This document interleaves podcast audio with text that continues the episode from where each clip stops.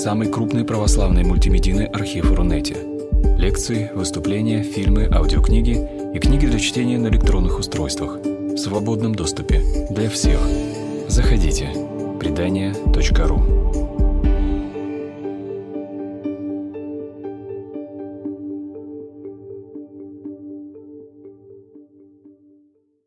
Здравствуйте. И я бы буквально несколько слов хотел сказать о том, как мы пришли к этой теме, или как эта тема пришла к нам, скорее всего, даже. 2014 э, год, начало.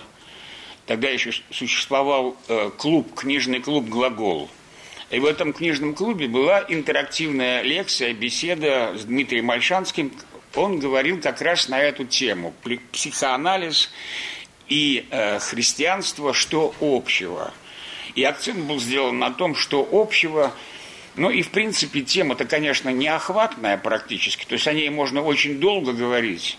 Если вот, скажем, вспомнить, что Лакан около 40 лет вел свой семинар по психоанализу. Э, поэтому какие-то вещи мы тогда выясняли, Дима рассказал.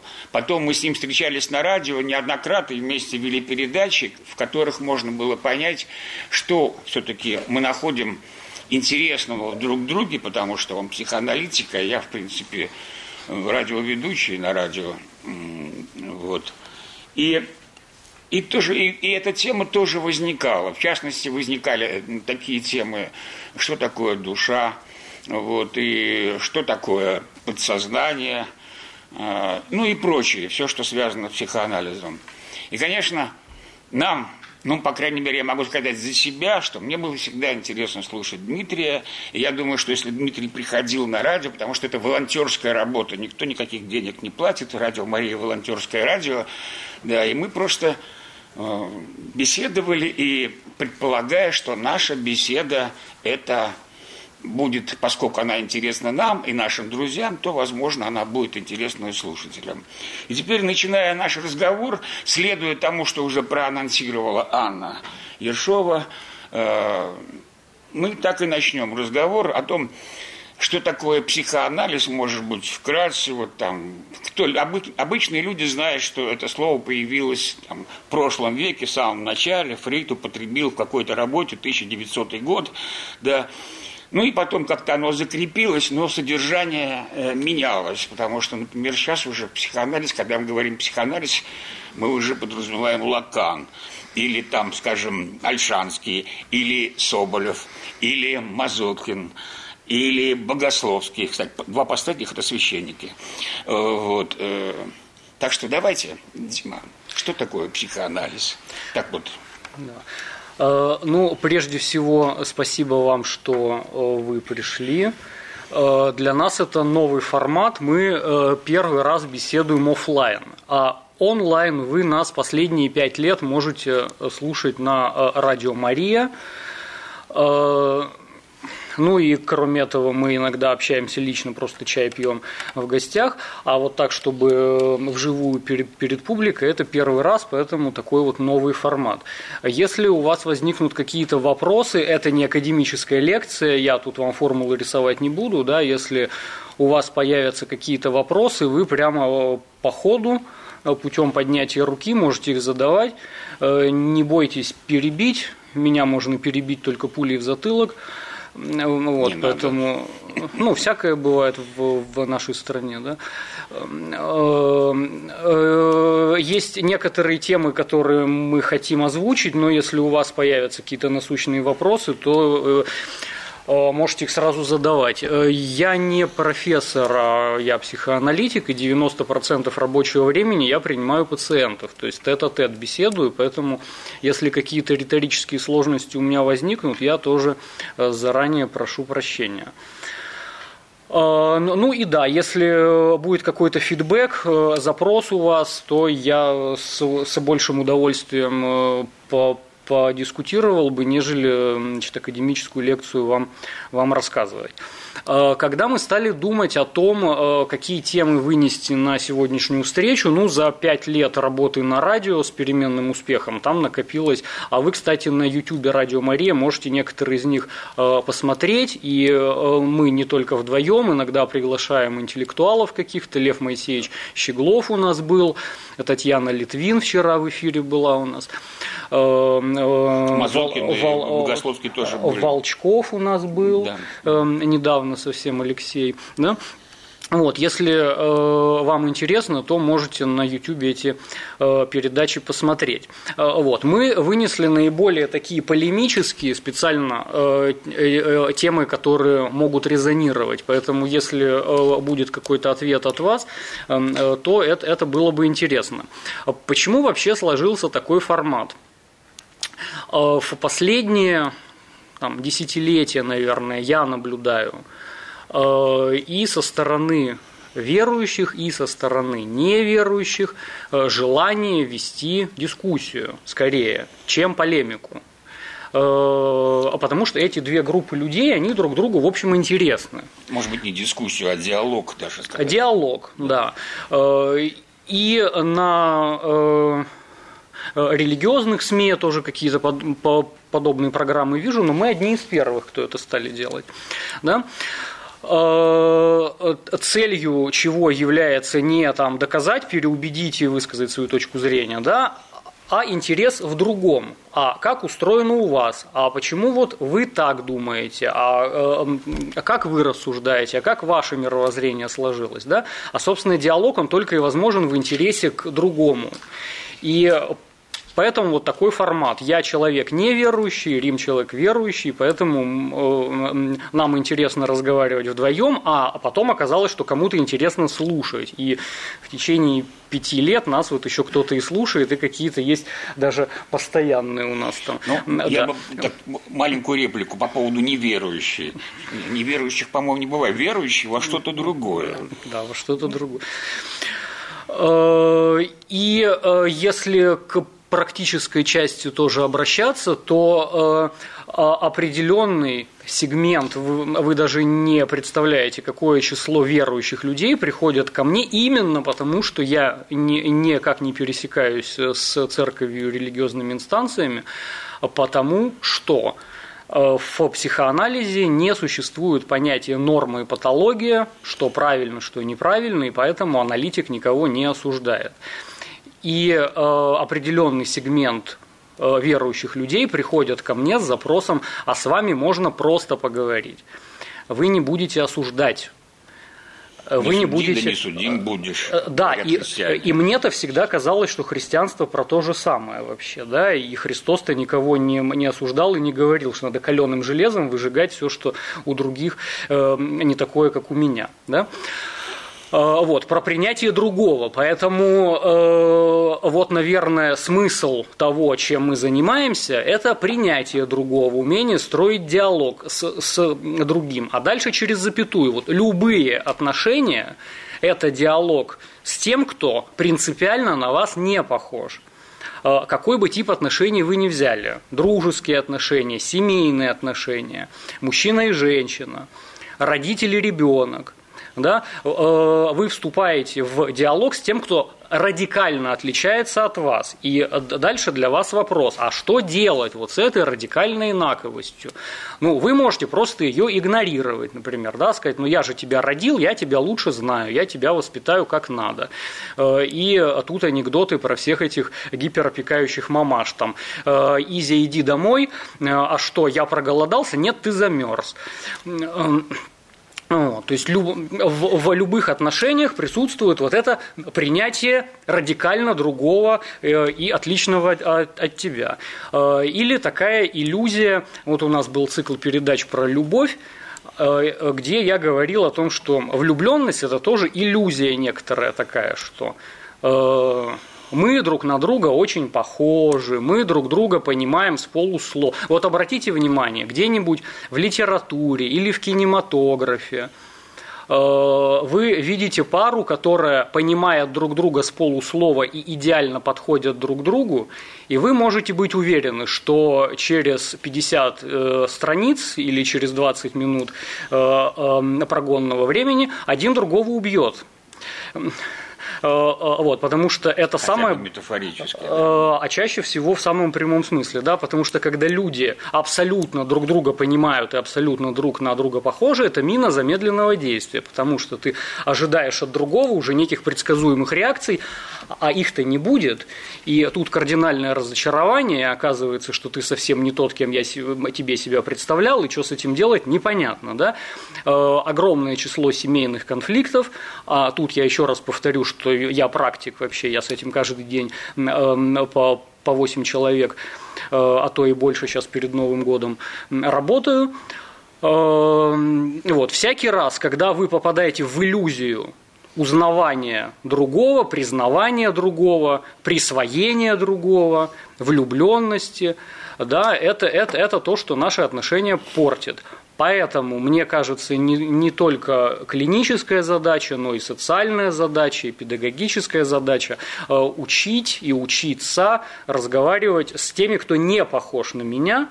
Э, и, кстати говоря, вот у меня есть эм, эм, определенное число нелюбимых писателей, и, как оказалось, я их больше всего читаю. Да, потому что больше всего я читаю нелюбимых писателей. Вот, например, Антон Павловича Чехова всей душой просто ненавижу. Э, да, но оказалось, что читаю его больше всего, потому что хочу понять, а чем так он меня бесит. Э, или, или Ипсон тоже совершенно не, невыносимый товарищ. Да. Э, и вот для вас, для всех э, эта задача принимать другого, который не похож на вас, и выстраивать отношения с тем, что непредсказуемо и неожидаемо. Наверное, вот об этом психоанализ – если в двух словах об этом говорить. То есть я бы мог, конечно, тут процитировать Зигмунда Яковлевича, там это все, вот, но э, те, те из вас, кому это интересно, откройте книжки и прочитайте, э, как он определял это в 1896 году. Эм, вот, я же не Википедия, и потом, раз уж меня через запятую поставили с Лаканом, это все-таки обязывает. Да, по поводу Лакана, кстати.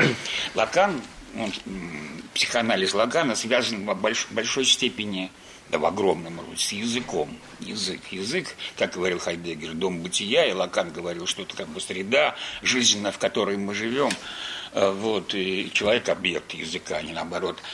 А я по поводу языка. Вспоминаю вчерашнюю встречу, например, Какие бывают, то есть люди, когда говорят на языке с друг другом, каком-то языке, например, если я заговорю на церковно-славянском как бы назвать, сленги, да, вот с Димой. Вчера такое было.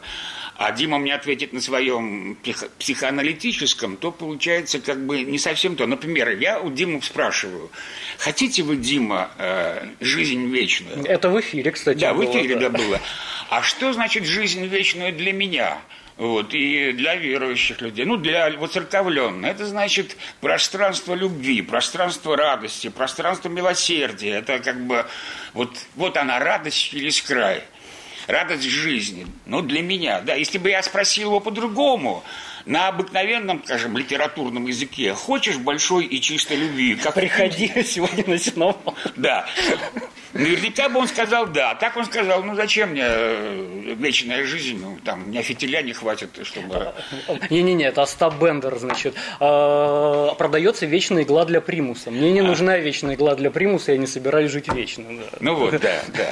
Поэтому вот о языке, о языке. Потом я бы хотел сказать, вот интересно, по поводу, я с этим совсем как бы недавно столкнулся, Э, оказывается, о Фрейде, о психоанализе писал э, Эдуард Лимонов. Вот у него, него, у него есть такая книга, она как сакральные, не, священные монстры. И там как по главам вот. Я почему на нее обратил внимание? Потому что эта книга очень похожа на... То есть идея книги похожа на идею Эриха Фрома, тоже психоаналитик, который говорил, давайте мы как бы биофилию поставим перед некрофилией, любовь к живому, любовь к жизни, перед любовью к смерти, потому что, ну вот и, ну, можно по-разному относиться к Лимонову, но и он как раз писал о том, что ну, описал и написал интересно, он обратил внимание, говорит, что Чингисхан за 700 лет до Фрейда высказывал такие же мысли. Я не буду эту цитату, она у меня есть, значит, по поводу... Они неприличные, небось. Нет, ну там есть неприличные там пару слов, но я просто не буду зачитывать. Но просто кому любопытно, вы можете прочитать. Это, значит, э, «Священные монстры», 35 глава, это есть, да. А, а почему... Да, и потом это любопытно, потому что про Лимонова написали книгу. Мы вчера говорили, значит, э, книгу написал Эммануэль Карьер. Карьер, да. Вот. Это известный писатель. Э, он написал книгу Лимонов, получил премию, и Лимонов вдруг опять стал популярен и все прочее. Я, это может быть, как, какое это отношение имеет к психоанализу, просто, да, и, и к нам. Каррер оказался, значит, э, двоюродным племянником э, Зурабишвили нашей, э, не нашей, ну, их, э, их э, главы, лидера грузинского народа, сейчас можно сказать так, да, а и, и одновременно, и одновременно двоюродным братом э, журналистов, которого убили в 2004 году. Гангадзе? Пол, пол, нет, Пол... Пол Хлебников. Пол Хлебников, да, да, вот. Да. Ну, и просто вот даже в таких вот книгах, вроде бы, казалось бы, отдаленных, присутствует вот напоминание про, о, о психоанализе память об этом. Я бы хотел сейчас вот с чего начать. Значит, мы так с этого начали, что такое психоанализ. Слово психоанализ, в нем такое вот часть психа. Значит, душа. Значит, человек неверующий, человек как бы э, склонный к науке. Для, для, для людей, для атеистов душа – это не научное понятие, но все равно пользуются. Есть психотерапия, психология, опять же, психоанализ. То есть душа присутствует. И в обычной речи мы тоже употребляем слово душа. Душа болит там, вот. ну и много там разных выражений нашей обыденной речи, в нашем каждодневье, которая связана с душой. Вот хотелось бы себе вот, более ясно представить, что скажет психоаналитик по поводу души. Что же представляет себя под этим понятием психоаналитик мы. Иногда я вот с вами разговариваю, я не думаю, что мы по-разному думаем о душе. Вот. Два разных человека, ну вот. А, но с другой стороны, наверное, как-то вот есть какие-то особенности. Что же такое душа? Потом, может, если я вспомню, я расскажу, как я спрашивал детей своих по поводу души, что такое душа. Ну, я-то отгадку знаю. Да. Э, про душу. Эм, э, парадоксально то, что при жизни э, Зигмунда Фройда на него э, в основном врачи совершали нападки по той простой причине, что он пользуется словом «душа». Эм, сегодня эм, те, кто критикуют Фройда, они говорят, что значит, вот он наоборот все свел к рефлексам, психике, значит, игнорировал вот какое-то духовное содержание. Тогда как при жизни все было прямо наоборот. Да? Э, и э, когда мы берем подстрочник, например, Зигмунда Фройда, то мы видим духовные влечения. Это, это вот как? Вы себе влечение представляете скорее на физиологическом уровне. Там, анальное влечение, оральное влечение, там, фаллическое влечение. Да? А он нам говорит Э, там, душевные влечения, духовные влечения. Э, и одной из задач его как раз было вывести психоанализ из э, дискурса медицины. То есть это не то, что можно лечить. Собственно, по, поэтому слово лечение он очень лапидарно очень редко использует и вообще не, не, э, не самое распространенное понятие у него. Да? Да и пациент слово очень условное. А пассиант мне нравится, потому что это от слова терпеть. По-французски. Э, ну и по, по латыни тоже, да. Э, а когда карты мы раскладываем, это пассианс. Да, это одно mm. и то же. Да? Значит, нужно терпеть. И э, жизнь – это некая форма терпения, особенно в нашей стране, как уже упоминалось, да, очень много приходится терпеть. Да. Вот, поэтому, когда вы живете, вы постоянно что-то претерпеваете. Вот дальше переход к Лакану. Да. Что такое я, да, что я называю своей личностью? Это то, что претерпевает воздействие Воздействие языка, воздействие сознания. Лакан нам прямо говорит, субъект – это эффект, оказываемый на него речью других. Это то, что обо мне. Думали мои родители, когда меня ждали, хотели мои родители, когда меня ждали, говорили обо мне. Да? Э, некое предуготованное место, куда я уже появился это их чаяние, это их ожидание. Да? И поэтому я не просто как кусочек плоти с рефлексами пришел в этот мир, да? а уже некая история за мной тянется. И, например, имя, которое вам дали, да, а как его придумали? Это же не просто так с потолка взяли, это или в честь кого-то вам дали, да, для того, чтобы вы, может быть, продолжили родовую историю. Или вам дали имя, которого никогда в роду не было. Это для чего? Для того, чтобы вы что-то новое запустили, чего раньше никогда не было. Да? То есть родители что-то уже вкладывали в то, когда они вас вынашивали, ждали, вы куда-то появлялись. И э, э, одна из самых э, часто повторяемых на, на мой взгляд, не очень внятных цитат Лакана, да, что человек рождается в купель языка. Вот э, вы рождаетесь в некую предуготованную историю того, что от вас окружающие люди хотели, ждали, э, и вы и есть результат этих ожиданий. Э, это не значит, что вы все под кальку должны брать, что там родители вам в детстве накидали в панамку, да? Э, э, но это набор, пазл, да, из которого можно сложить разные картинки, разную мозаику. Можно принимать, можно отрицать. А, собственно, когда вы работаете с истерической структурой, вы как раз и видите этот эффект, что человек принимает через отрицание – а, да, я ненавижу своего отца, но при этом ты отлично знаешь, как он устроен, ты его чувствуешь, ты его исследуешь, но пытаешься с ним бороться. Да?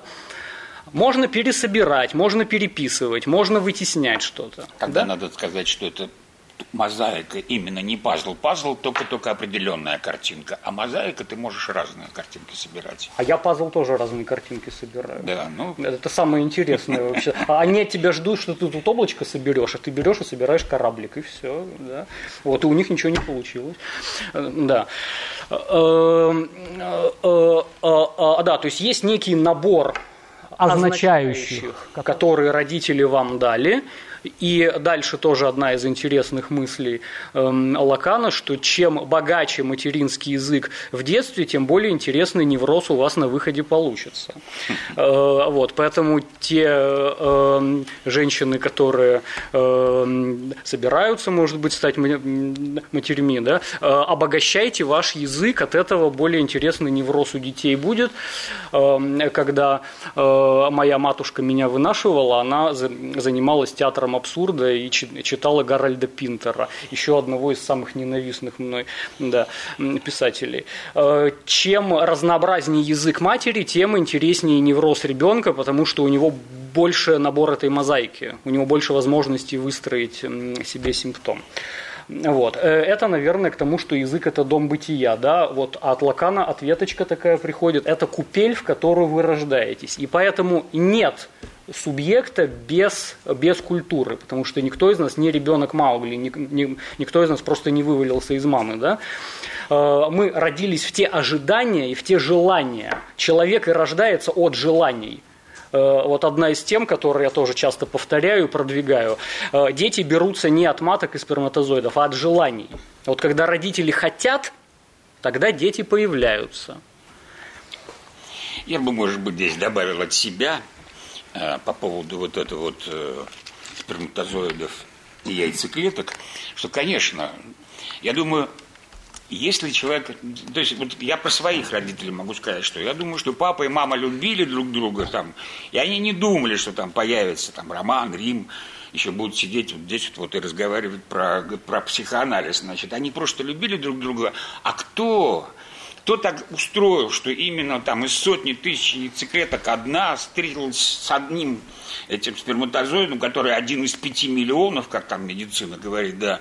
Это я подумал, что если взять бригаду, посадить их так, чтобы она перебирала лучшие варианты, это, это ну, целый век, или, может быть, пару веков пройдет, пока отберет, ну, нормальный какой-то вариант, чтобы получилось что-то вот, поэтому есть что-то выше, есть какая-то высшая сила таинственная, которая дает эту жизнь через моего папу, через мою, мою маму. Да, по поводу этого, значит, э, по поводу души я хотел вернуться, потому что, наверное, это будет тоже не лишнее. Я эту историю уже рассказывал, Дима ее знает, и на радио мы повторяли просто, тех, кто слышал, я просто извинюсь, что я повторяюсь. Э, у нас это как такая семейная легенда, просто да, дочка уже выросла, но когда она была маленькая, знаете, вот ребенок, которому три годика, он все время спрашивает, что это такое, что, почему дерево деревянное, почему там, не знаю, трава зеленая, почему небо голубое, почему там э, железо железное, ну все спрашивает, вот.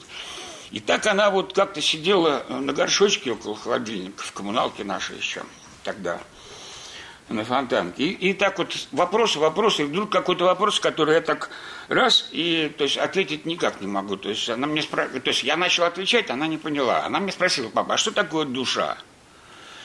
Ну вот, и я так думаю, надо же, а как-то вот надо, чтобы трехлетний ребенок это понял. Я и там говорю, что вот душа, это, ну, напрягаюсь, вспоминаю там университетские курсы психологии. Платон. Да, да, ну вот я, значит, вспоминаю, думаю, душа – это вот то, что внутри, внутренний мир человека, то, что внутри тебя, и вот это, и ты это как бы, ну, и ты, вот это вот то, что внутри тебя, вот это вот как бы душа как бы. Она мне говорит, папа, ну ты же вчера рассказывал, что внутри меня какашки. Ну это, она сидела на горшке, да, вот я все тоже спрашивал, откуда, мол, едим все вкусно, а вот это вот так. И я тут думаю, а как вот маленькому ребенку сказать? А внутренний мир тоже. Она говорит, мир это когда вы поссоритесь, а потом вот так мизинчиками и мир. И я говорю, ну ладно, вечером расскажу, когда приду. И вот я э, думал, ну как, думал, вечером приду, думаю, как сказать-то? И не сказать никак, в тупик поставила. Девочка трех лет за, заставила задуматься взрослого дядьку. Ну вот я шел, шел, думал, ладно, скажу, вырастешь, и потом мы тебе с мамой расскажем. А пока шел, вот по, по коммуналке у нас длинный коридор там, и думаю, надо вот так. И сказал, вот ты, значит, то есть я спрашиваю, я говорю, ну, маму любишь? Люблю. А папу любишь? Люблю. А бабушку, а дедушку, дедушка кто-то еще был жив, да, вот и люблю. А чем ты? Вот ножками ты ходишь, ручками ты играешь и кушаешь, там, ртом ты тоже кушаешь, разговариваешь, носом дышишь. А чем ты любишь? Вот. Понятно, что взрослый человек взрослому ответил как-нибудь, ну, нашелся бы что-нибудь пошутить, да? А тут вот тут она так э, открыла рот и такого, в таком своем этом недоумении, вот чем ты любишь, вот чем ты заботишься, вот то и есть душа. И как бы вот этот самый вопрос отпал у маленького ребенка. Ну и для меня тоже, он тоже отпал, потому что, в принципе, потом уже, уже в книжках можно посмотреть, посмотреть, что у, у древних иудеев у них как бы и душа, и сердце, сердцевина. Сердце было не то, что сейчас, сердцем могли думать. А, и сердце, и почки как-то соединялись. И в некоторых переводах, например, на древнееврейском есть там, значит, э, сердце и почки, а в русском переводе дается просто, то есть э, в русском переводе дается совесть, например. Вот, ну, все немножко по-другому все. То есть язык меняется, и поэтому тот случай про «хочешь большой любви» это примерно тоже вот о, о том, об изменении языка. Вот, ну вот мы поговорили про язык и про душу. Да, про язык я хотел бы еще уточнить у Димы вот какую вещь. Сейчас я дам. У нас там вопрос возник. Uh-huh. Про язык спрошу. Вот у меня, когда по юности, когда я еще там был рок-н-ролльщиком, ходил, всякие концерты бегал, вот, и у меня был знакомый барабанщик, играл на барабанах, и у него родители были глухонемые. Я помню, что приходил к нему домой, он так топнет, и там что-то там рассказывает. Это язык ведь, да, мне кажется, да. И вообще у человека тоже не обязательно язык, а только в словах. Язык, он же в движениях, в теле. Мы танцуем, это тоже язык. Ну, да. да, мы прикасаемся. мы там, не знаю, пахнем как-то, мы там как-то глядим, мы как-то слышим. Это все тоже язык, да? Конечно, да. Вот, вот. И я просто хотел это, вот это уточнить, потому что... Э, это еще касается психоанализа маленьких детей, которые не разговаривают. Вот вы сказали три года, а я работал с детьми от нуля до трех, которые вообще не разговаривают. Нуля тяжело. И у которых язык это то, как он играет, то, как он взаимодействует.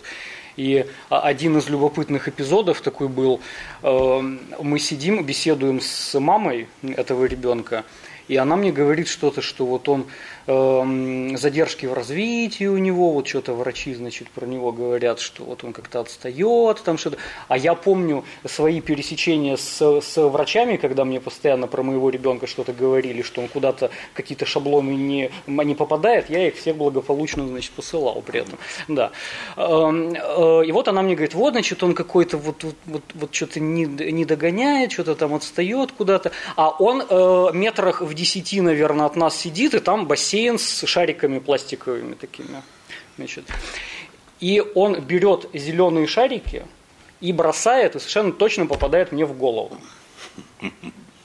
И как бы один прилетел, ну, просто ребенок кидается, просто зелеными шариками, просто попадает на расстоянии 10 метров, э, не разговаривая.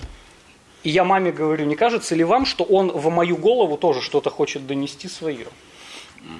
А, да, то есть она мне в голову доносит, что он какой-то отсталый, а ребенок мне при помощи зеленых шариков, так вот бросая, да, в голову доносит нечто совсем другое. Я говорю, похоже, не согласен. Да?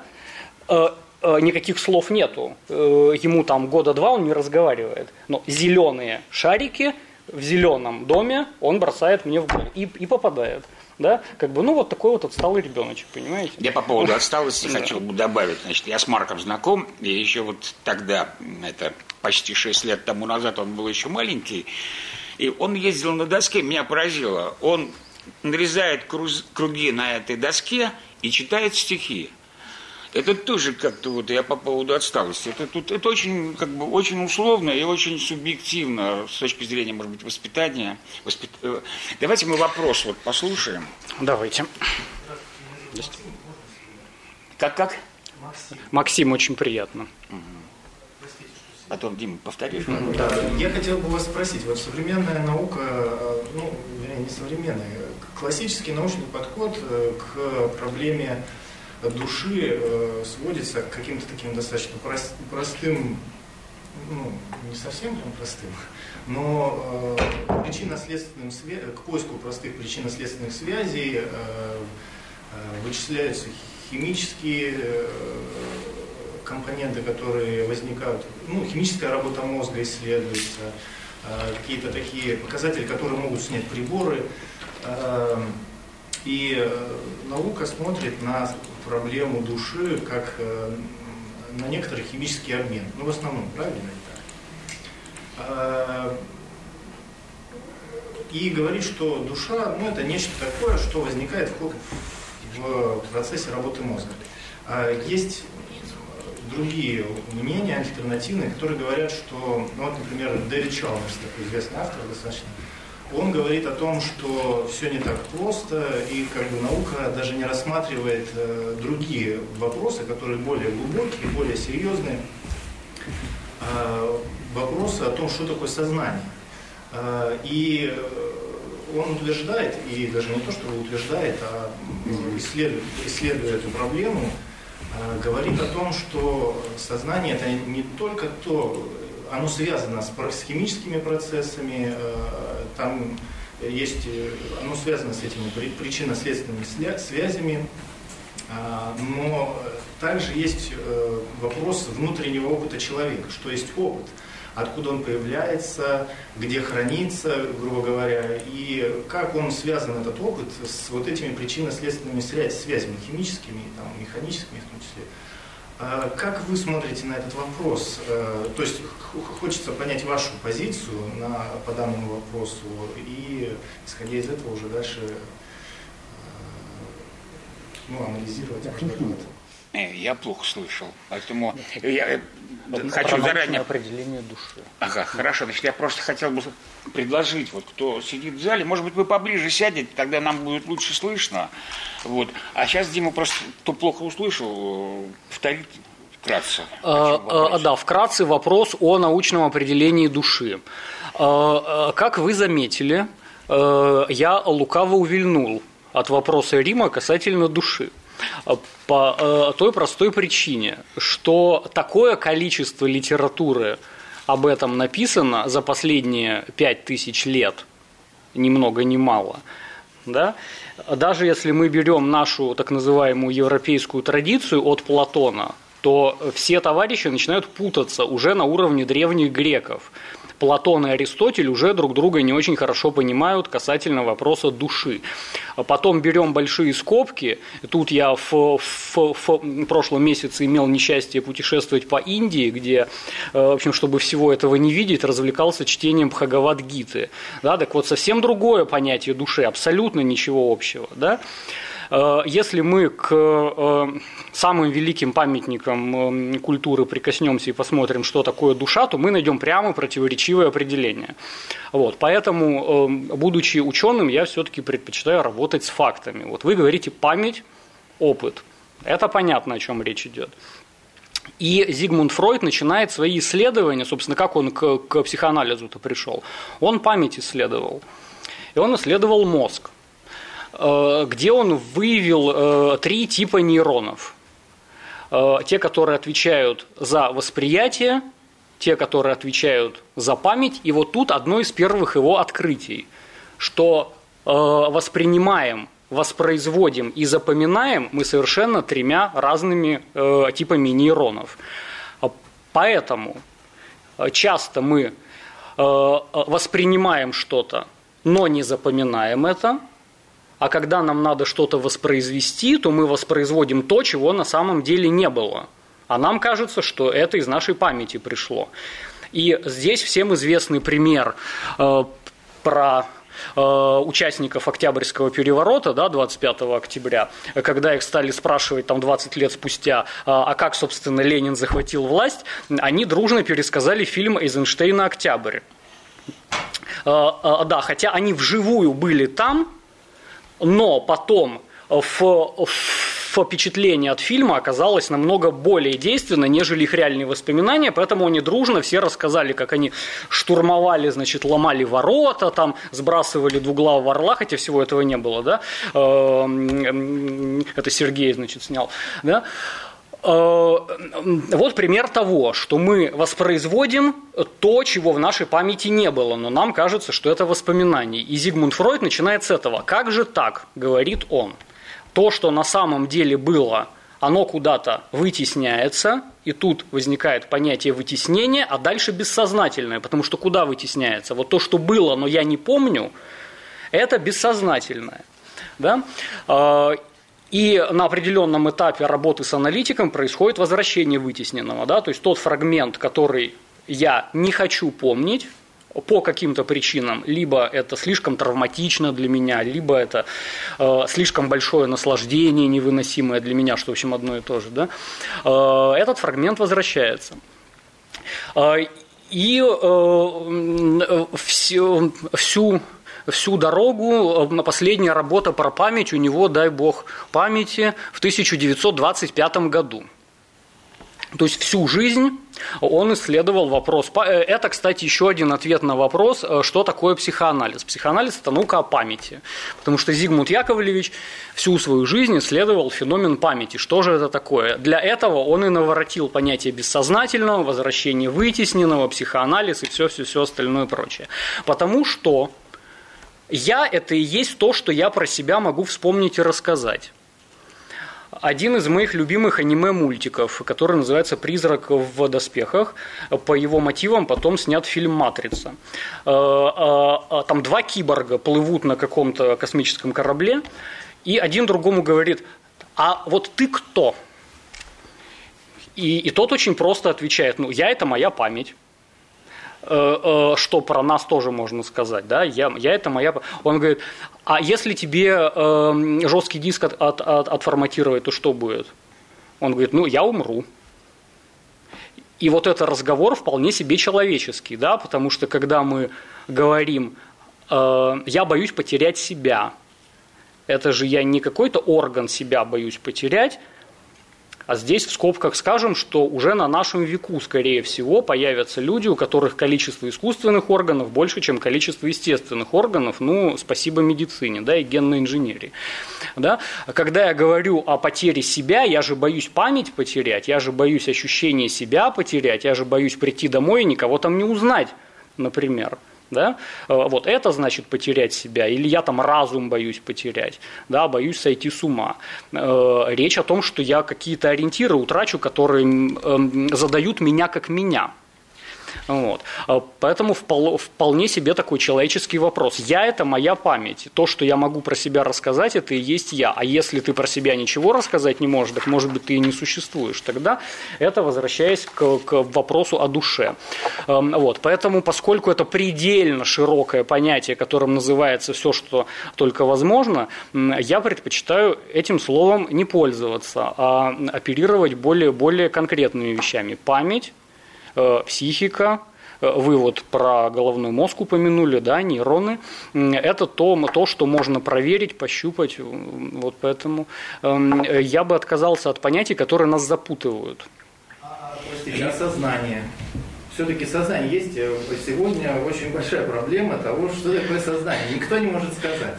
Оно Сейчас есть? мы об этом поговорим, продолжим. Хорошо? Вот мы по поводу э, вот того, что сейчас сказал Дима, Э, пользоваться как, или не пользоваться, я с удовольствием пользуюсь э, понятием душа. Оно, в принципе, так универсально, ну, вот, как бы мультисмысловое э, такое, очень много смыслов можно вкладывать. Вы знаете, совершенно в русском языке, вот люди, которые особенно служили в армии, если вы когда-нибудь увидели, как, э, там, скажем, старшина руководит действиями солдата, который э, там что-то должен сделать, ну, например, трак поменять на, на танке, ну, на гусеницах, или там что-то еще, ну, такое вот. Что он говорит? Он говорит, такое, то есть вот такое, то есть он говорит, возьми вот эту штуковину и при и там вот и туда, и вот, и все совершенно очень все слова, они буквально, там, если словаря посмотреть, не имеют того значения, которое должно было, должно было бы пригодиться вот к этой гусенице, да, от танка или от вездехода. Ну, вот именно поэтому так все и работает у нас. Ну, это не только у нас, да. Но считается, что вот этот язык, у американцев тоже, между прочим, они очень сильно много употребляют такой экспрессивной лексики. Ну, вот, но мы вперед них мы успеваем, потому что наша короче. А в бою очень большое значение имеет, как ты можешь дать быстренько команду, объяснить, что делать. Вот. Но это как мы отвлеклись. Я по поводу языка, возвращаясь, перед тем, как мы перейдем к подсознанию, вот этому океану, того, мы об этом еще скажем, но просто по поводу языка у меня такой вопрос, он давно уже на языке. А, вот, э, Лакан – мы уже говорили, язык, среда обитания, вот, э, Хайдеггер – это как бы дом э, бытия, ну вот, но э, язык – любовь. Вот, скажем, любовь в греческом языке для слова, для понятия любовь четыре или пять слов, или даже там шесть. То есть любовь, то, что мы говорим одним словом, вот, и можем, мы можем любить колбасу, кино, не знаю, кататься на автомобиле, Бога, любимую и так далее.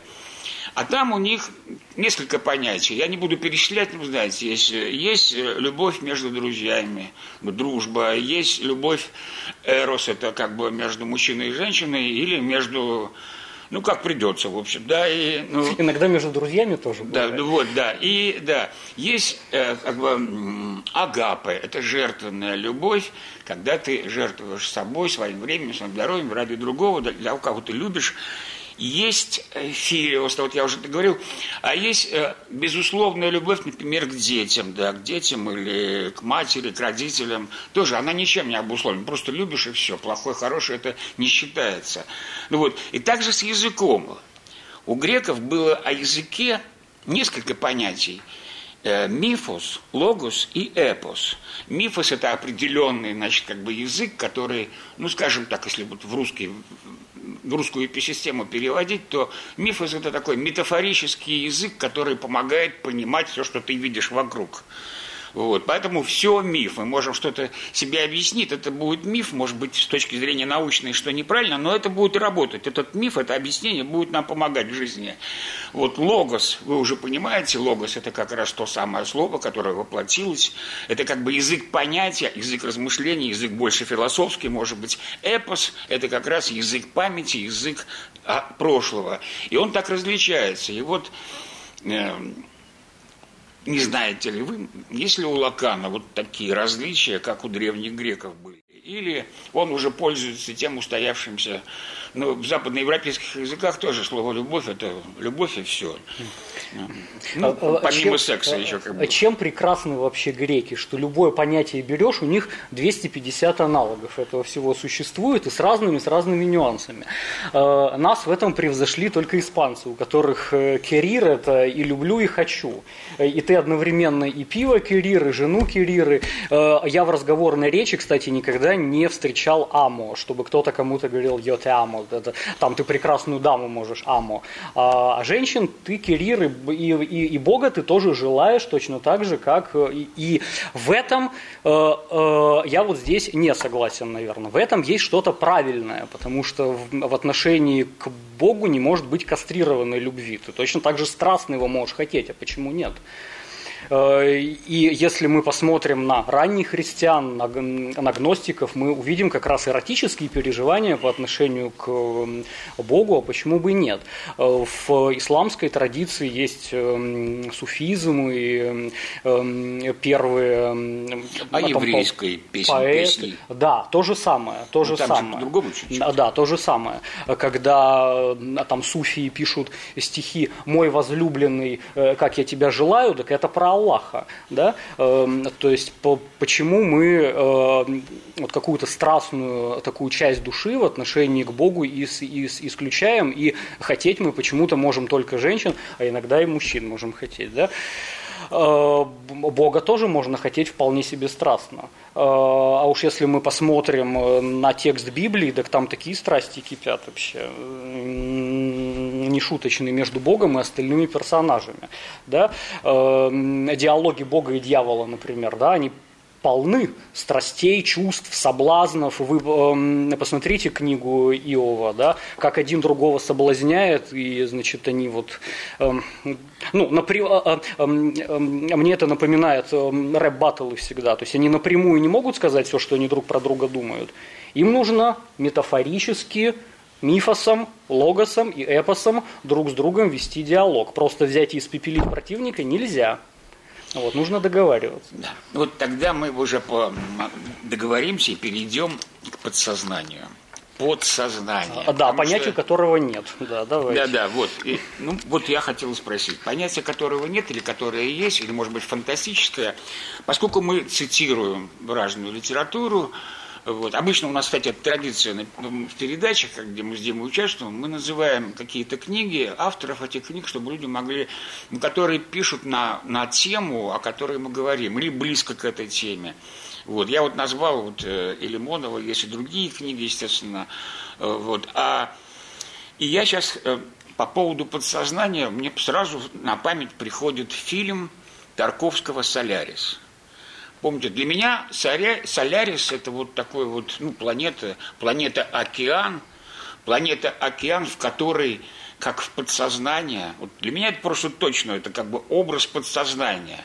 В нем все наши спрятанные от меня самого, все наши помыслы, там, не знаю, вот как-то весь наш первородный грех, бы я сказал так, но мы как-то с Димой, это у нас было один или два раза всего, как-то у нас диалог перешел в дискуссию и даже чуть ли не в спор. Но Дима победил, да. Да, вот, ладно. да, да, нет, по поводу, э, я не смог э, объяснить толком, что же такое первородный грех, а теперь пользуюсь вот языком, могу сказать, что вот то, что психоаналитики называют подсознанием, не только психоаналитики, наверное, это место вот этого первородного греха, вот потемки души. И вот я, скажем, на, есть такой портал, э, ну, как все знаете, э, э, православный портал «Прав мир», да, и вот там один батюшка, он так сказал об этом. Он сказал, что, в принципе, это ну, то есть в аскетике есть понятие там страсть, смертных грехов и смертных страстей. Вот. И как раз это, это все связано и с первородным грехом тоже. И вот как раз вот это место, где все это находится, это вот, скорее всего, на языке психологов, ученых, атеистов, это можно назвать, скажем, подсознанием. И вот этот океан, вот просто если вспомните Тарковского, океан, океан, он же как бы все эти желания, которые у людей в подсознании, он вдруг их реализовал. Ну, например, там вот ну, Банионис э, приезжает туда, и, и он не знает, что там, что там творится, там, почему там люди сходят с ума. А просто этот океан, все, что у них в этом подсознании, океан это воплощает. Только подумал там один человек, участник этой команды, о какой-то барышне, негритянке. В книге там не негритянка, но, по-моему, ну, в кино, чтобы было понятнее. Эта негритянка воплотилась, и вот она тебе тут бегает с голыми пятками. Ну, больше... Не только пятками. Ну, я так просто как бы не стал уточнять, да. Вот, а, а у Баниониса, у него, э, его жена где-то лет 10 перед этим случаем, перед этим посещением вот этого корабля, вот, она покончила с собой. Он ощущает, что думает, что это он виноват, и у него в подсознании вот это чувство вины, он хотел бы, чтобы она опять вернулась оттуда, откуда не возвращается. И вдруг раз, вот тебе как бы и Бондарчук как бы явилась в виде вот этой жены, да, вот воплотилась. Причем когда он понял, что это, в принципе, это океан, такую шутку, в кавычках, с ним играет, это подсознание такое, ну вот, он решил ее убрать. Ну, как бы, это не настоящее, такое, и потом это же не, это же не воскресло, это как-то вот, не знаю, каким-то образом воплотилось. Он ее там по-разному и стрелял там, или знаю, и там резал, и как-то еще и дверь, э, э, дверью защемлял, и что-то вот...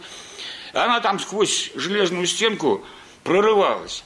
И, в принципе, конечно... Жены они такие, да. Вот, да. И, э, и вот это любопытно, что вот это как бы такая метафора, потому что Лем, когда увидел, что сделал Тарковский, он приехал сюда, стал выяснять отношения. Он сказал, что я написал «Солярис» не об этом, а вы мне какое-то преступление и наказание тут сняли по моей книге.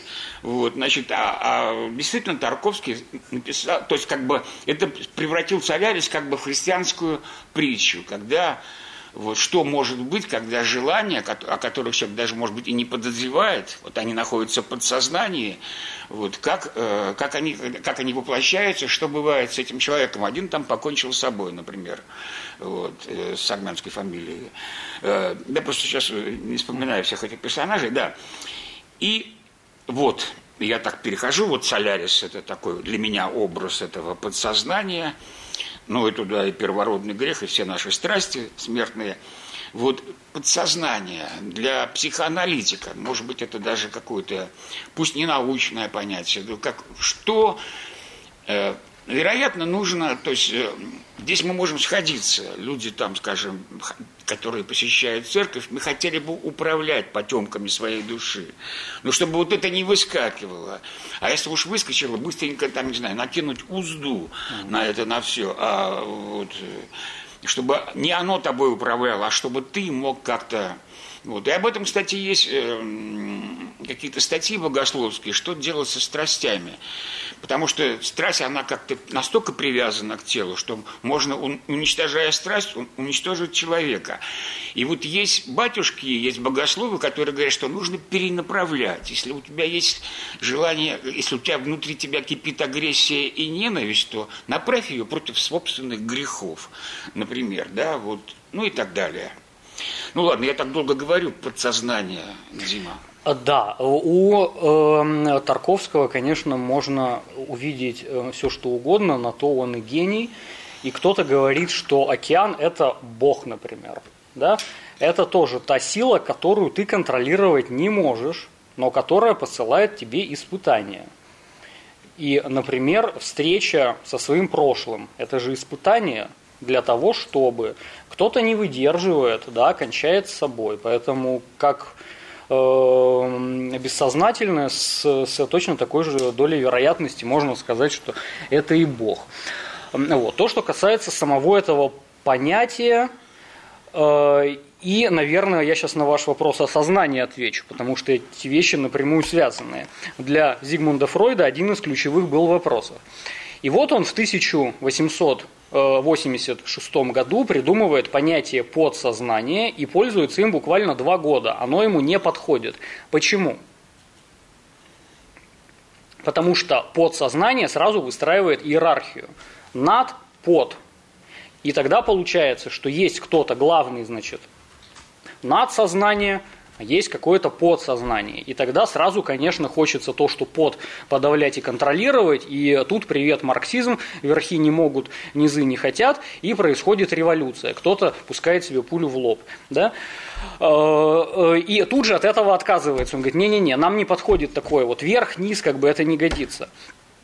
Потому что речь не идет о том, что кто-то над, над кем-то властвует, кто-то кем-то управляет, и он дальше говорит, все сознательно – это только часть бессознательного. И вот здесь принципиально важная вещь. А почему бессознательное?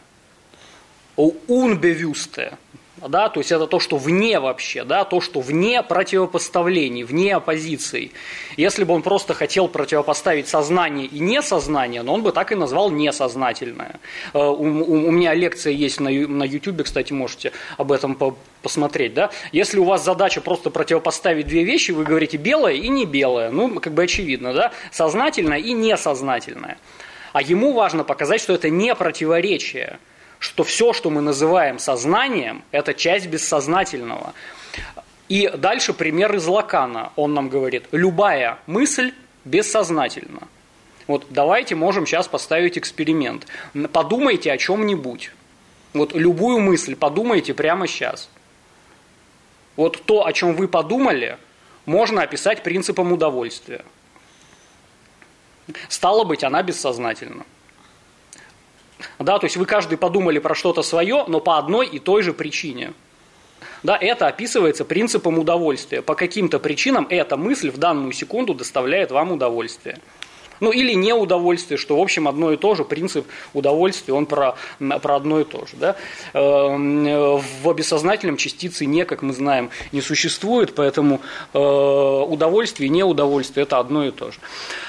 Э, и дальше вот он придумывает бессознательное, которое вне э, противопоставлений, и было бы неверно говорить, что вот мы осознаем, поэтому это перестало быть бессознательным. И дальше совершенно анекдотическая такая история. В 1915 году он пишет книжку, которая называется «Сознание». Все ждали, наконец, пока Зигмунд Фройд напишет про сознание – то все бессознательная метапсихология, Леонардо какой-то, что, конгресс, немцы какие-то, взять сюда и поделить, да? Вот. Значит, пишет книжку «Сознание», а потом берет ее и сжигает. И первый том, и второй том, да. Как голый. Э, э, ну, э, да, да, были, были примеры просто хорошие. Вот. И что Зигмунд Фройд говорил про сознание, никто не знает, потому что книжку «Сознание» он просто сжег 1915 года. Что там было написано, никто не, не читал. И дальше он говорит, это понятие, в котором наука не нуждается. То есть без этого совершенно прекрасно все сходится и так – и пользуются бритвой Акама. Да? Не надо множить сущности без необходимости. Если мы можем объяснить устройство психики без а, э, слова сознание, то стало быть, это лишнее. Ну, примерно то же самое, что я про душу сказал. Да? Путаницы много, э, вот, а толку мало. И вспоминает демона Лапласа. Эм, эм, э, который делал доклад, как вы знаете, Наполеону. А Наполеон был товарищ крайне нетерпимый, дольше двух минут вообще никого не слушал.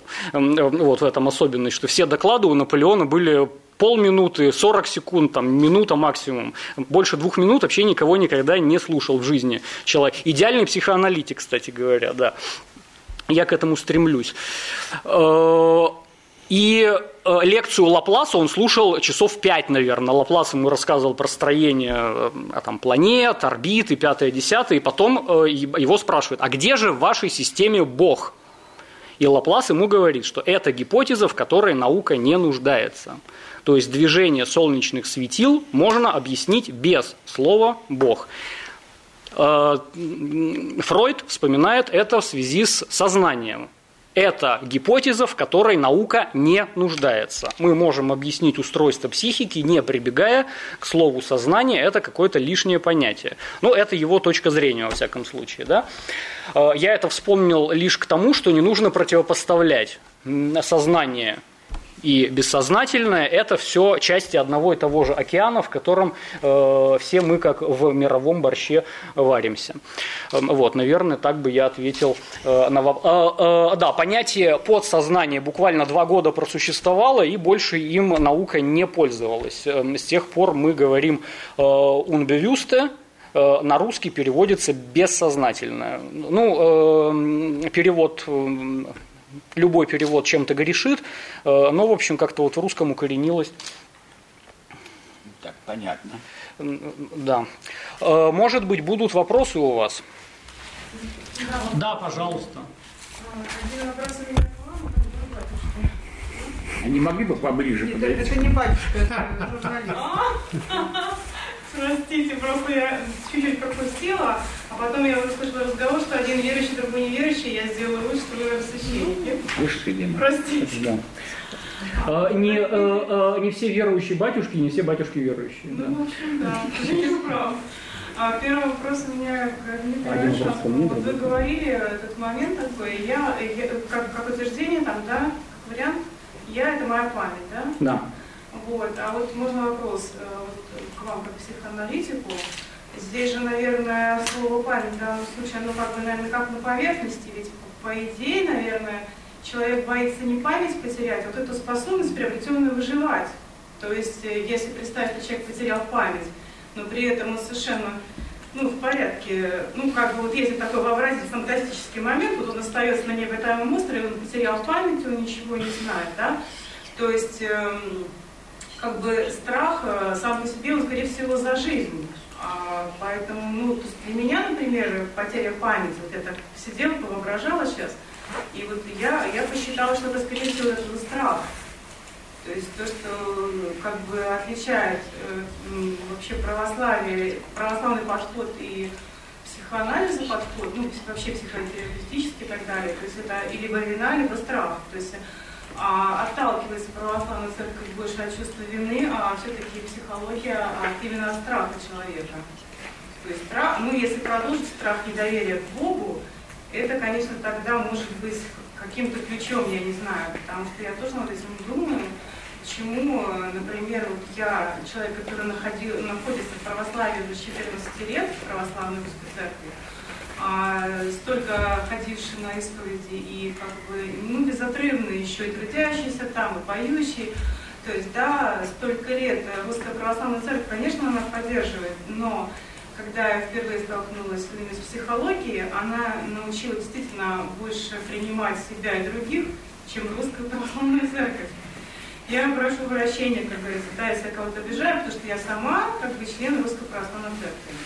Но тем не менее, он очень болезненный, потому что, как говорится, задержал, да, обидно где-то, да, потому что это, ну, больно, что кажется, что, может быть, действительно наша вот, э, ну, как бы, вера, ну, как бы, извращена, что ли, я не знаю, какое более мягкое слово подобрать, потому что мой опыт говорит за это.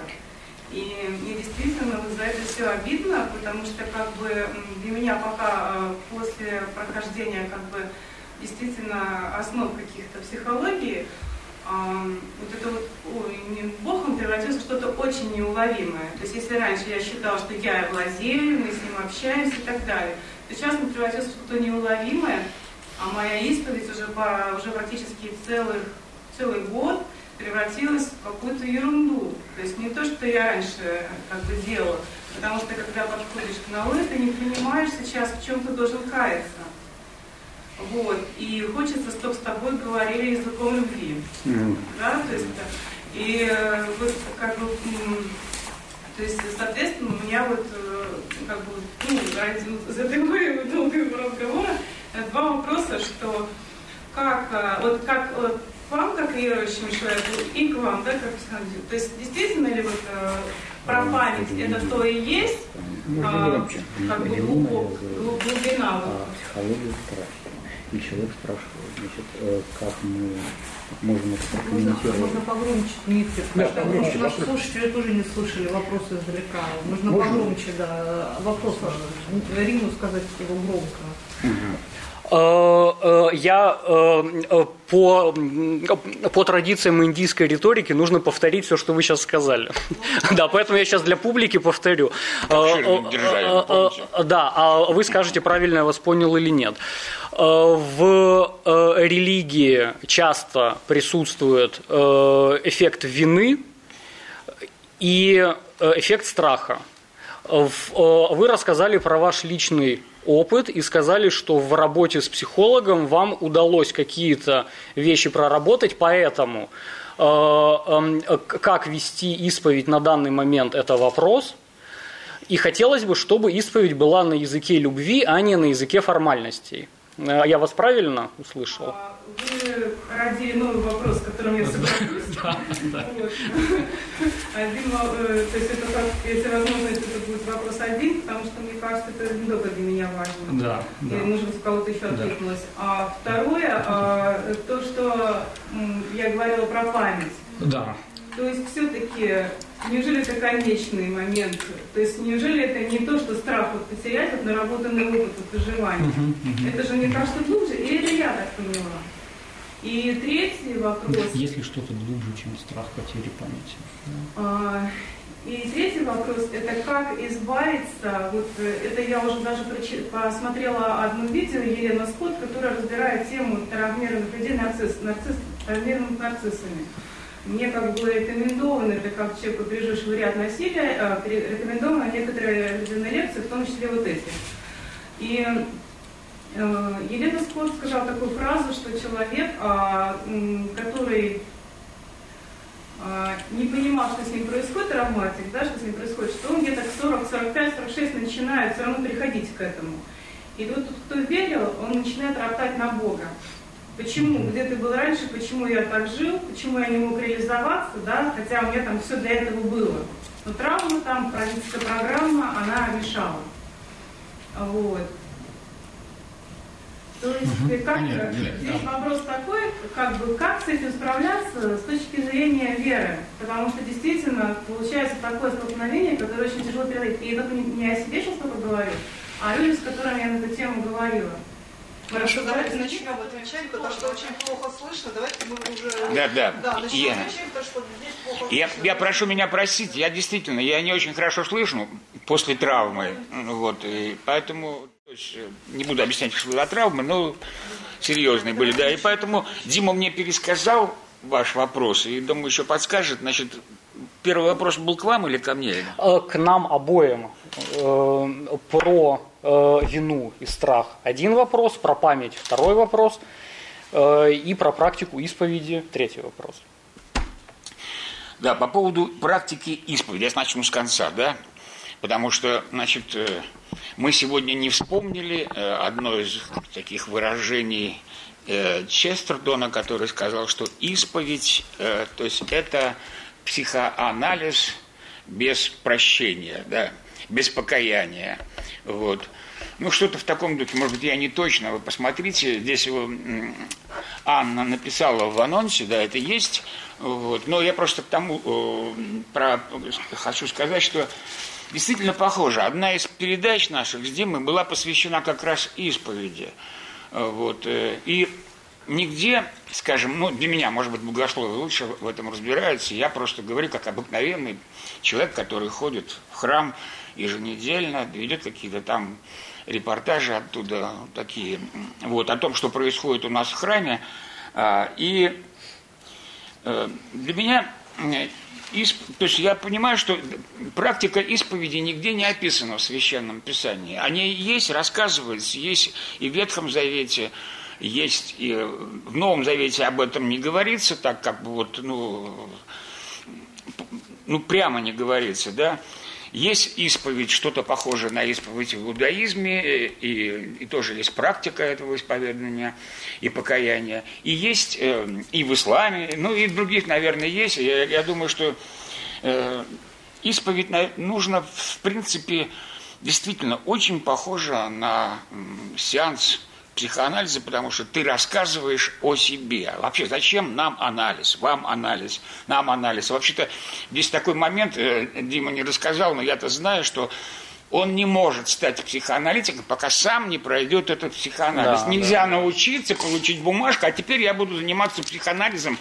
вот тому, чему я, я должен сам через все это пройти и почувствовать, что чувствует человек, который приходит к психоаналитику, как он говорит с ним. Это очень важно. На исповеди мы тоже приходим, ну вот, и мы понимаем, что никто не может, э, э, вот то, что с тобой происходит, никто не может э, это исправить, даже ты сам. Поэтому ты беспомощен, ты обращаешься к той силе, э, благодаря которой ты появился на свет причине, я для атеиста говорю, причине собственного существования. Я обращаюсь к ней, потому что она вызвала мою жизнь. Эту причину чаще всего называют любовь, с большой буквы, любовь.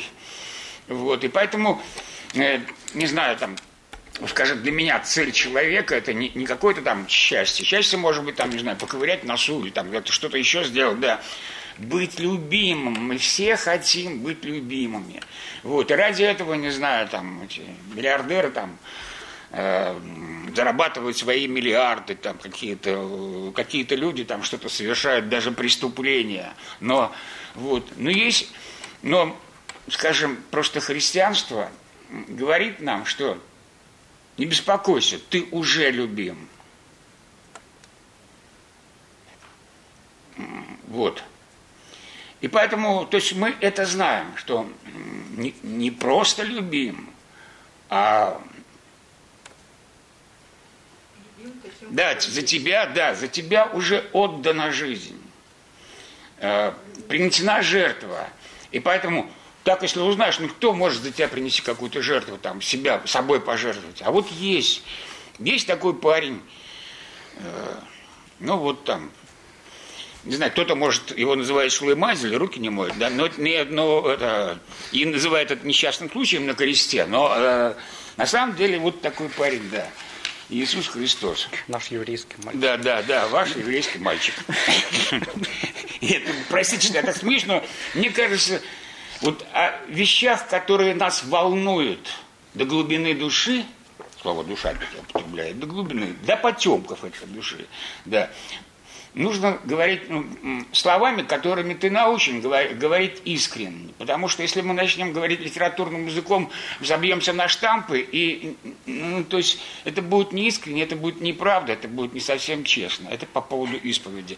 Это я уже много говорю, Дима, дополните, там, что у вас есть по поводу этого. А по поводу исповеди.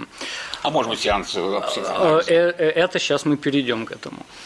В греческой традиции, кстати, да, я не знаю э, литературы о том, а как исповедоваться вообще, а что делать. Да?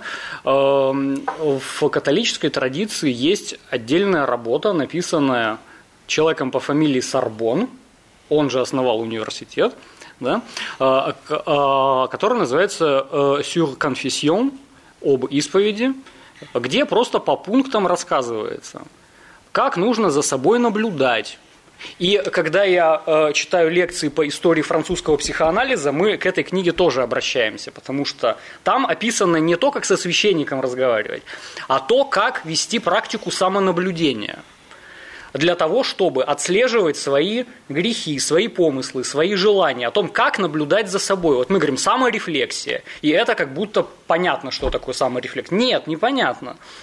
Нужно как-то наблюдать, нужно как-то отслеживать себя, нужно вести внутренний диалог. Вот как это делать э, в конце XII века было написано.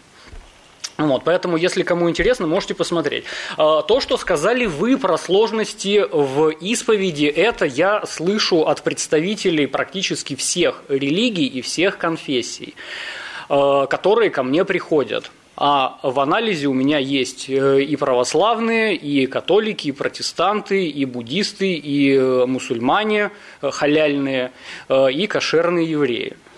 И я довольно часто слышу следующую, ну не то чтобы жалобу, но такое, что нету адекватного языка, на котором можно было бы разговаривать с Богом. И с одной стороны, э, есть э, церковно-славянские иже херувимчики, да, но я так не чувствую.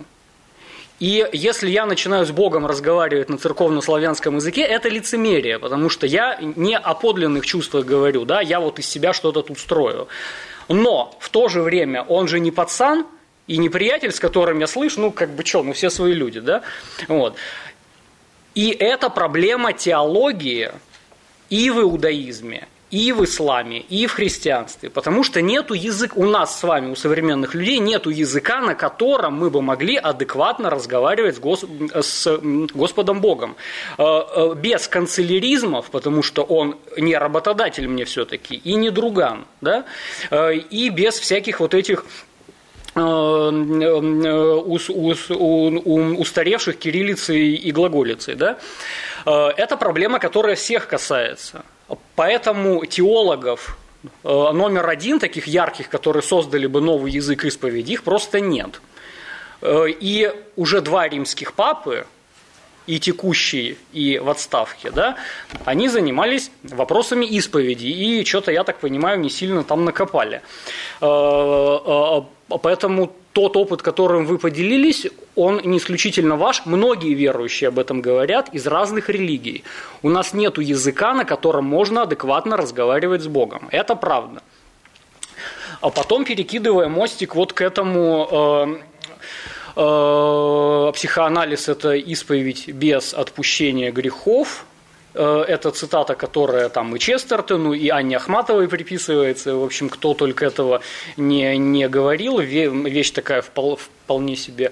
Э, э, и я полагаю, что это было сделано умышленно, по той причине, что чувство вины нужно прорабатывать, а не отыгрывать.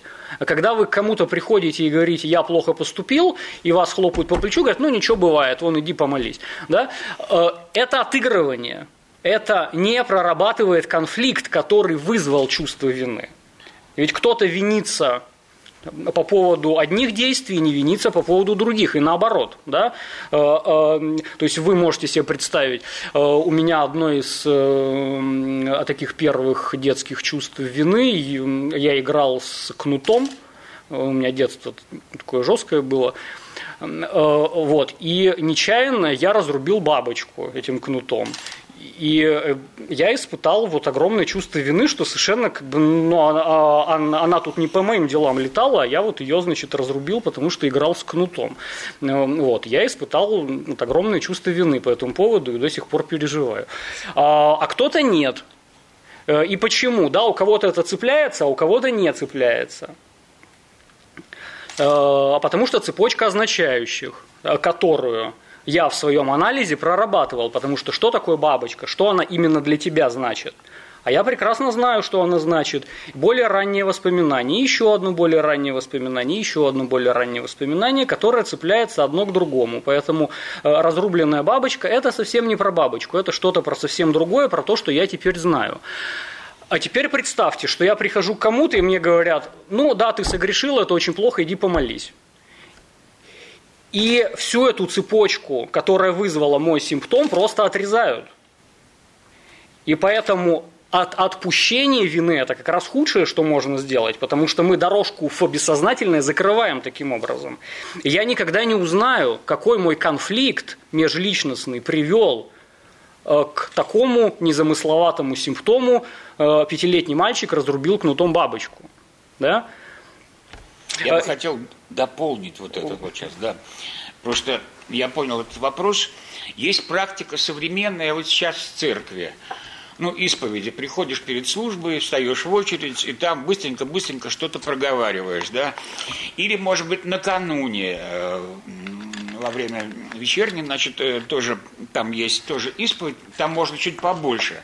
Я скажу про свой опыт, что я знаю. Конечно, мне этого мало – Но мне не нужно было каждую неделю огромную такую исповедь, но мне были какие-то моменты в жизни, когда мне нужна была ну, помощь, э, взгляд со стороны на себя, что, как, почему. Я пошел специально, я скажу, я пошел в Казанский собор, там, когда у батюшки, сейчас он, по-моему, уже гораздо старше меня, опытного, мы с ним, я подошел, пришел, договорился, что я пришу, приду в определенное время. Мы с ним часа полтора, наверное, беседовали на все вот темы, которые, которые меня вот волновали. Вот. И после этого я уже, то есть, то есть исповедь закончилась как обычно, мы с ним побеседовали, вот. И потом я просто пришел в свой храм, и там буквально в двух словах он накрыл меня и Петрохилю, священник, и все. И, и потом это повторилось. Я еще один или два раза ходил э, в Александр Невскую лавру. Там тоже есть старцы, которые сидят специально там, вот, значит, э, и ждут, что к ним могут. Есть, ну, дежурный по церкви, что называется, священник. Ну, вот, и я заранее знал, к кому я пойду, потому что я спрашивал. Там у меня знакомые батюшки, которые служат, вот, и служили и монахи, знакомые в лавре. Поэтому я спрашивал, как ты думаешь, вот с такой проблемой, кому бы можно было подойти, чтобы мы поговорили об этом более подробно? Я приходил, это тоже было там час-полтора подробнейшим образом, ничего там, не стесняясь, не скрывая, разговаривал с батюшкой, и это была исповедь. А то, что как бы, это, а то, что мы вот, я прибегаю там перед началом службы и там быстренько что-то говорю священнику, это я что-то там добавляю такое от себя, что иногда я не говорю, просто общая исповедь и все. И поэтому, и вот та исповедь, про которую я вам сказал, что я специально ездил, договаривался с батюшками, очень похожа на психоанализ. И потом на псих... Ну, мне так кажется, может быть, я ошибаюсь. И потом иногда, у меня еще вопрос, есть как бы вот, можно ли сравнить психоанализ с разговором э, двух друзей? Или подруг, например, да, вот, которые собираются где-то. У меня вот например, у меня был друг, он и сейчас есть, потому что он далеко уже, да, вот, мы ходили в баню. Вот это не как вот в этом кино 31 но мы ходили в баню. Во-первых, баня сама так, баня. Ты отмываешься, очищаешься. И после этого мы с ним разговаривали на все темы, которые нас волновали. А какие там по молодости темы были? Любовь, там, ненависть, смерть, жизнь, болезнь, ну, как и не дружба. по молодости, как и в любом возрасте, не только по молодости. Да, да, да, да. Ну, в, в любом возрасте, в любом возрасте. Просто по... тогда сейчас я в баню так уже не хожу. Вот. И вот эти беседы, для меня тоже они такие, они такие были исповедальные, и они мне помогали, потому что я ему там как, как бы исповедовался, открывал душу, и он мог что я ему верил, чисто по-дружески, он мог мне что-то подсказать. И то же самое делал он, и я мог тоже что-то подсказать. И вот я хотел спросить, имеет ли здесь какой-то, вот, не знаю, оттенок этого психоанализа, тень хотя бы психоанализа падает ли вот на такие беседы, потому что очень часто я встречаюсь с людьми, которые друзьям очень много доверяют, даже больше, чем родственникам иногда. Э, это не вопрос доверия. Когда я с другом беседую, друг мне дорог, а пациент мне не дорог. Э, я другу боюсь делать больно, боюсь оби... Я дорожу нашей дружбой, поэтому какие-то вещи я могу не затрагивать и не касаться. Ну да, да. Э, да, потому что этот человек для меня что-то значит. Одно из условий анализа – это не, нейтральность. Человек, э, который мой пациент, для меня не значит ничего. Э, это очень сложно сделать. А пациенту не обидно? Э, э, так он для этого ко мне и приходит, потому что у него друзья-то есть. Да? Это очень сложно сделать, потому что ты что-то узнаешь, что-то похоже, кого-то как-то зовут, какие-то как похожие истории. В поезд, знаете, да. А тут ничего не значит поэтому. И пациенту-то это нужно, чтобы ему не, не жилетку предоставляли, полным-полно жилеток поплакаться-то можно. Есть задача, которую нужно решить. И чтобы ее решить, э, тут не совсем уместная аналогия, но в данном случае, да, э, это как доктор, да, можно прийти, как бы начать плакаться, ой, там бедный, бедный, э, нужно или оперировать, или накладывать по повязку, или травами лечить, да, то есть есть болезнь, ее нужно вылечить а не, а не сопереживать и не отождествляться, не импотировать, и не, не, не плакать друг у друга на плече. Да? Поэтому и вы верно сказали, что чтобы стать аналитиком, сперва самому нужно пройти курс анализа для того, чтобы не узнавать себя и не вживаться. То, с чего я начал, кстати, сегодня, да? позволить другому быть таким, какой он есть, не похожим на меня. Да? Мы совершенно разные. И этот человек не дорог мне, но я могу позволить ему быть таким, какой он есть, и помочь ему это сделать. Да? Э, я в, в интервью это где-то сказал, что э, э, мне совершенно все равно, что будет с моими пациентами, я не интересуюсь их жизнью. Но хорошо бы сделать так, чтобы они интересовались своей жизнью. Вот для самого человека жизнь должна стать интересной. Вот он должен проживать ее максимально наполненно и максимально собственным образом. Вот тогда это цель. А что с ним будет, мне совершенно все равно. У меня своя интересная жизнь э, и много непрочитанных э, книжек и много непосещенных бань, кстати говоря. Да. Э, э, и возвращаясь к первому вашему вопросу про страх и вину, вот я сейчас подумал, да, что очень часто разные религии разыгрывают эту уловку. Не думаю, что религия, может быть, как-то церкви, да, и разные религиозные организации, разные религиозные организации разыгрывают уловку следующего рода. Э, а тебе говорят, что за тебя уже какой-то кредит внесли. Кто-то за тебя, за, за, за твои грехи уже расплатился жизнью. И ты себя чувствуешь уже обязанным, и как будто ты взял кредит, на который ты не подписывался. А выплачивать ты его надо. И поэтому многие религиозные организации строятся как раз на чувстве вины. Вам навязывается некое чувство вины, говорят, вы страшные грешники все. И за вас уже расплатились, между прочим. Вот бегите быстро туда. И вот этому человеку верните тот долг, который он за вас уже внес. Да? И вот это навязанное чувство вины. А, одно время я работал в соседнем кабинете с одним э, батюшкой, который переквалифицировался в психотерапевта, и он свою практику называл «ставить купола на место».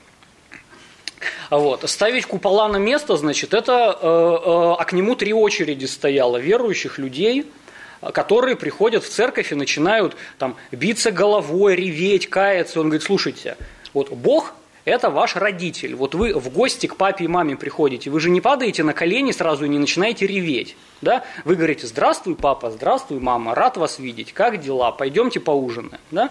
Вот. И э, вот его идея была, да, что к Богу надо приходить, как к родителям домой приходите. А, а я соскучился, а мы давно не виделись. Там, а у меня сейчас на душе вот это, а у меня сейчас на душе вот то. У вас же разные чувства могут быть. Почему бы с Богом не поговорить о своих чувствах, о своих сомнениях, о своих тревогах? Э, и не обязательно кресты класть по писанному и биться головой о пол, да? Вот. А к нему в три очереди стояли люди, которые в церкви страдают – у него тема была такая, что не нужно страдать. Ну, то есть иногда вы страдаете, конечно, но это не главная цель прихода в храм. Иногда поблагодарить, верно было сказано, да, иногда ты приходишь э, с радостью, а почему бы в церковь не прийти с радостью, там, да, э, и этой радостью не поделиться с кем-то, почему бы Бога не поблагодарить, если ты хочешь поблагодарить. Иногда его можно попросить, иногда можно пожаловаться, но это не локомотив, да. Э, и многие религиозные структуры, они вот эту вину навязывают и таким образом пытаются удержать. Знаете, как э, там э, наши коллеги-психологи говорят, что 70% семей держатся на взаимном чувстве вины. Да? Один считает, что он виноват перед другим, а тот виноват перед этим. Поэтому они живут по по 50 лет. В этом секрет счастливой семейной жизни. Да? Э, э, вот. Э, так и, в общем, некоторые религиозные практики, спектакль, который прекрасно играется 2000 лет, вот, тоже благодаря чувству вины. Зачастую. Поэтому ваш опыт очень ценен. Да? Когда человек прорабатывает чувство вины, он либо не нуждается больше в этой опции, либо он совсем на иных основаниях приходит в храм И я, как неверующий человек, кстати, поддерживаю это. Если вы меняете свое отношение к вашему Создателю, так это только на пользу. Э, да, у вас более, э, более сложные, более интересные отношения с ним выстраиваются.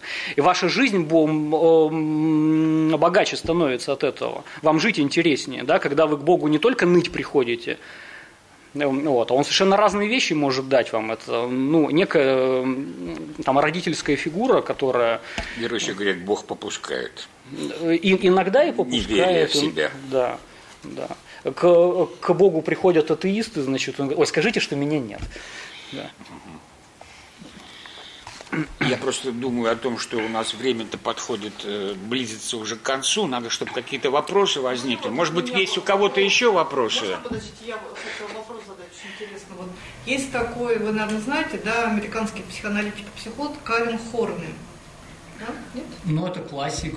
Да. да. Просто вот э, я читала книгу, она скоро выйдет в издательстве Архимандрита Симеона Краю Пулоса. Это старец такой греческий, вот он говорит о том, что ее, его, ее теория, да, она очень близка тому, что в святоотеческой литературе вот написано, и то, что практиковали исихасты. И там просто очень-очень подробно вот ее теория рассматривается с точки зрения духовной. То есть, хотя это вот как бы психоаналитик. То есть я хотела сказать, что все-таки есть такие точки какие-то, получается?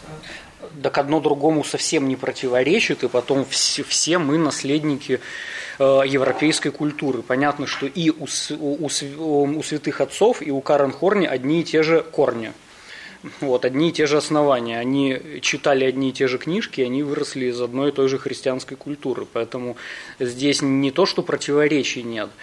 Э, я-то вообще продвигаю тему, что христианство и психоанализ, они примерно про одно и то же, потому что и, и та и другая доктрина говорят об уникальности и неповторимости тебя, вот как тебя. Когда ты к доктору приходишь, там, тебя рассматривают как совокупность органов, носителя диагнозов.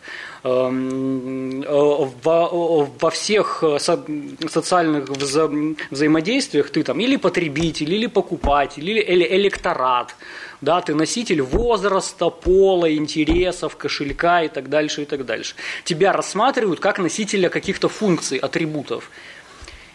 И не так много, а, собственно, только две практики, которые рассматривают тебя как уникальную единицу, которая не редуцируема ни к профессии, ни к полу, ни возрасту. Если речь о душе идет, какая разница, сколько тебе лет, 5 лет или 55, неважно.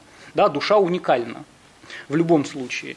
И ты представляешь важность и ценность вне зависимости от того, э, хорошие ты поступки совершал или плохие, э, богатый ты, бедный, мужчина, женщина, неважно.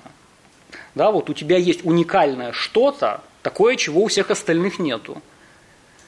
И, на мой взгляд, это основная тема для христианства, и это же основная тема для психоанализа. Потому что, когда ко мне человек приходит, он уникален – и я его не рассматриваю как носителя там. Э, Че, какой диагноз у вас F22? Ну, все таблетки, понятно. Да? Этим я от доктора отличаюсь. Потому что каждый человек уникален, каждый клинический случай уникален. И вот в этом общая точка опоры для христианства и для психоанализа.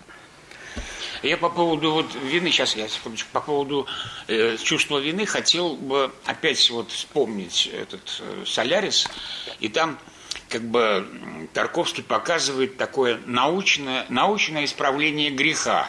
Человек чувствовал себя виноватым. Вот. И, э, ну вот, например, тот же самый Банионис. В том был, чувствовал, у него было чувство вины, что жена погибла. Океан воскрешает эту жену, ну как терминатор из чего-то там делает ее, она вот возникает. Вот. И, э, в принципе, вот у Тарковского фильм кончается по-другому. Понятно, что это фантастика, но которая заставляет нас подумать об этой вине. Можно ли ее исправить научным образом? Вот так взять, восстановить, воскресить женщину, которую можно порубить, там она на утро опять такая же, можно избить, она опять такая же. Утром нормально, свежая, не помню ничего такого, никаких обид нету. Идеальная жена. Да, и да, вот.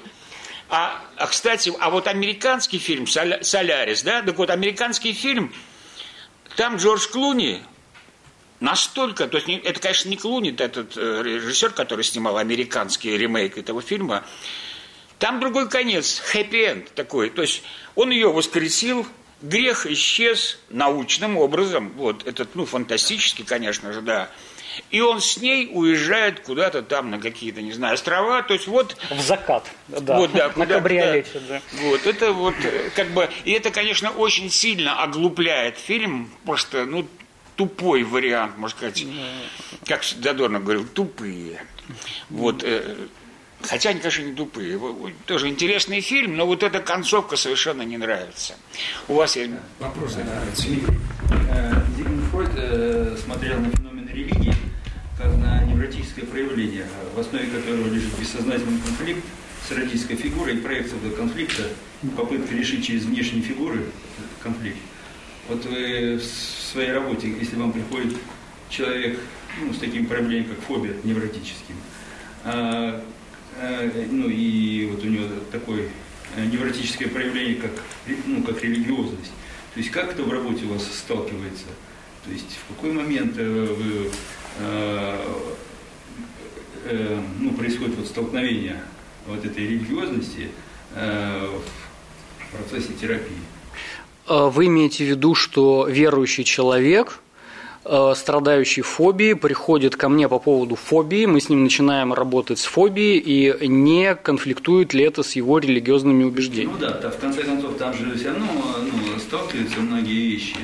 Э, ну вот, э, что религия мне запрещает, там еще, ну, что-то такое. Это от структуры зависит. Потому что правила дорожного движения мне тоже иногда запрещают переходить на красный свет, но я это делаю. Да? Э, это от структуры зависит. Как человек выстраивает отношения с законом прежде всего. Если это невротическая структура, тогда Бог может попустительствовать, совершенно верно было сказано. Если это психотическая структура, конечно, чтобы не провалить э, в психоз человека и не развязать э, шизофрению, да, я какие-то вещи не трогаю. Ну, это технические приемы. Э, да, если я вижу, что это скорее психотический случай, то, ну, конечно, более аккуратно работаешь и интерпретации не даешь. И если вы видите, что перед вами э, с высокой долей вероятности вы строите гипотезу, да, что перед вами шизофреник с неразвязанным психозом, пусть у него лучше будет фобия. Вот, пусть он лучше лошадей боится, да, ходит на работу там. Ну, уже когда видно, а вот э, когда такой э, ну, с невротической структурой. Такой... Если невроз, тогда э, нет, это не конфликтует абсолютно, потому что ну, э, все люди грешные. Э, а да, никто из нас не свят э, все на, на пути к святости, поэтому ну, на Бога надейся, а сам не плашай. Э, в работе с, с невротиками не конфликтуют религи, эм, религиозные убеждения. Потом, если человек пришел ко мне, то он уже пришел с этой установкой. Вот как верно было сказано, церковь не может решить всех проблем, и, э, иногда, когда у тебя кариес, иди к стоматологу, это не вопросы Бога. Хотя, конечно, можно сказать, что Бог посылает мне кариес для испытаний, там боль, страдания, все остальное, но нет. Э, невротик, как правило, понимает, что психологические проблемы можно проработать, с этим можно разобраться. Поэтому он приходит э, к психоаналитику для того, чтобы об этом поговорить. И ну, это, собственно, условия работы, иначе бы он не пришел ко мне. Э, вот, если там каких-то крайних э, фанатичных убеждений человек, который считает, что Зигмунд Фрейд это извращенец и психоанализ это лженаук. Хотя у меня были такие пациенты, которые каждый, каждый сеанс она мне говорила, что вы шарлатан, э, значит, Фрейд всех дурил, и это все лженаука ничем не доказано, и она года два ходила, и ей помогала. Ну, у Фрейда же есть еще, в принципе, не сказать, что прямо только Фрейд. А, а, так нет, она же именно ко мне ходила, чтобы сказать это да. Вот. После чего я, значит, сказал, что можно в закон ампера не верить, но пальцы в розетку все равно лучше не совать. Ну, а, еще вопросы? Я, я хочу я хочу предупредить, что нам в 9 часов надо покинуть помещение, забрать нашу верхнюю одежду. Вот, поэтому, может быть, вопросы, вы, э, которые у вас возникнут, вы можете написать вот на этот сайт который Анна представила в начале передачи, предание.ру, да, и, и так далее. Там, и потом, скажем, я знаю, что ВКонтакте это была да, трансляция, и эта трансляция потом сохраняется под трансляцией ВКонтакте. Можно вот там в комментариях задать свои вопросы. Э, Дмитрий обязательно прочитает, но, может, вдруг будут и ко мне вопросы, я тоже там отвечу, я тоже как бы туда заглядываю. Вот, и поэтому вы уж извините, вопросов... Да, можно, в принципе, нас послушать. Вот сейчас Дима уезжает в Чехословакию, э, в Чехию, да, и... И не хочу возвращаться. Нет, нет, но я думаю, что он вернется, и, скорее всего, значит, будут передачи. Если вы заглядываете на его сайт, на его э, ВКонтакте он есть, вы тогда узнаете. И, в принципе, если вы будете смотреть радио Мария, то там есть интересные передачи, ну, в частности, э, ну, не буду называть, чтобы не было... А, нет, а давайте назовем по понедельникам в 8 часов вечера радио Мария. А, это про наши, да, да, да, да, И да. про другие сказать, что там тоже есть интересные передачи какие-то, но я могу только за свою сказать. Все, что нас волнует, и вот мы не ориентируемся на то, чтобы это было покупаемо, продаваемо. Это то, что нам интересно. А, но что... это и покупаемо, и продаваемо в итоге оказывается. Да потому что интересно. Поэтому присоединяйтесь. Спасибо вам за внимание, за интересные вопросы и ваш опыт. Спасибо. Да, спасибо. Лекция проведена и записана по заказу православного мультимедийного портала «Предание.ру». Лекции, выступления, фильмы, аудиокниги и книги для чтения на электронных устройствах в свободном доступе для всех. Заходите. Предание.ру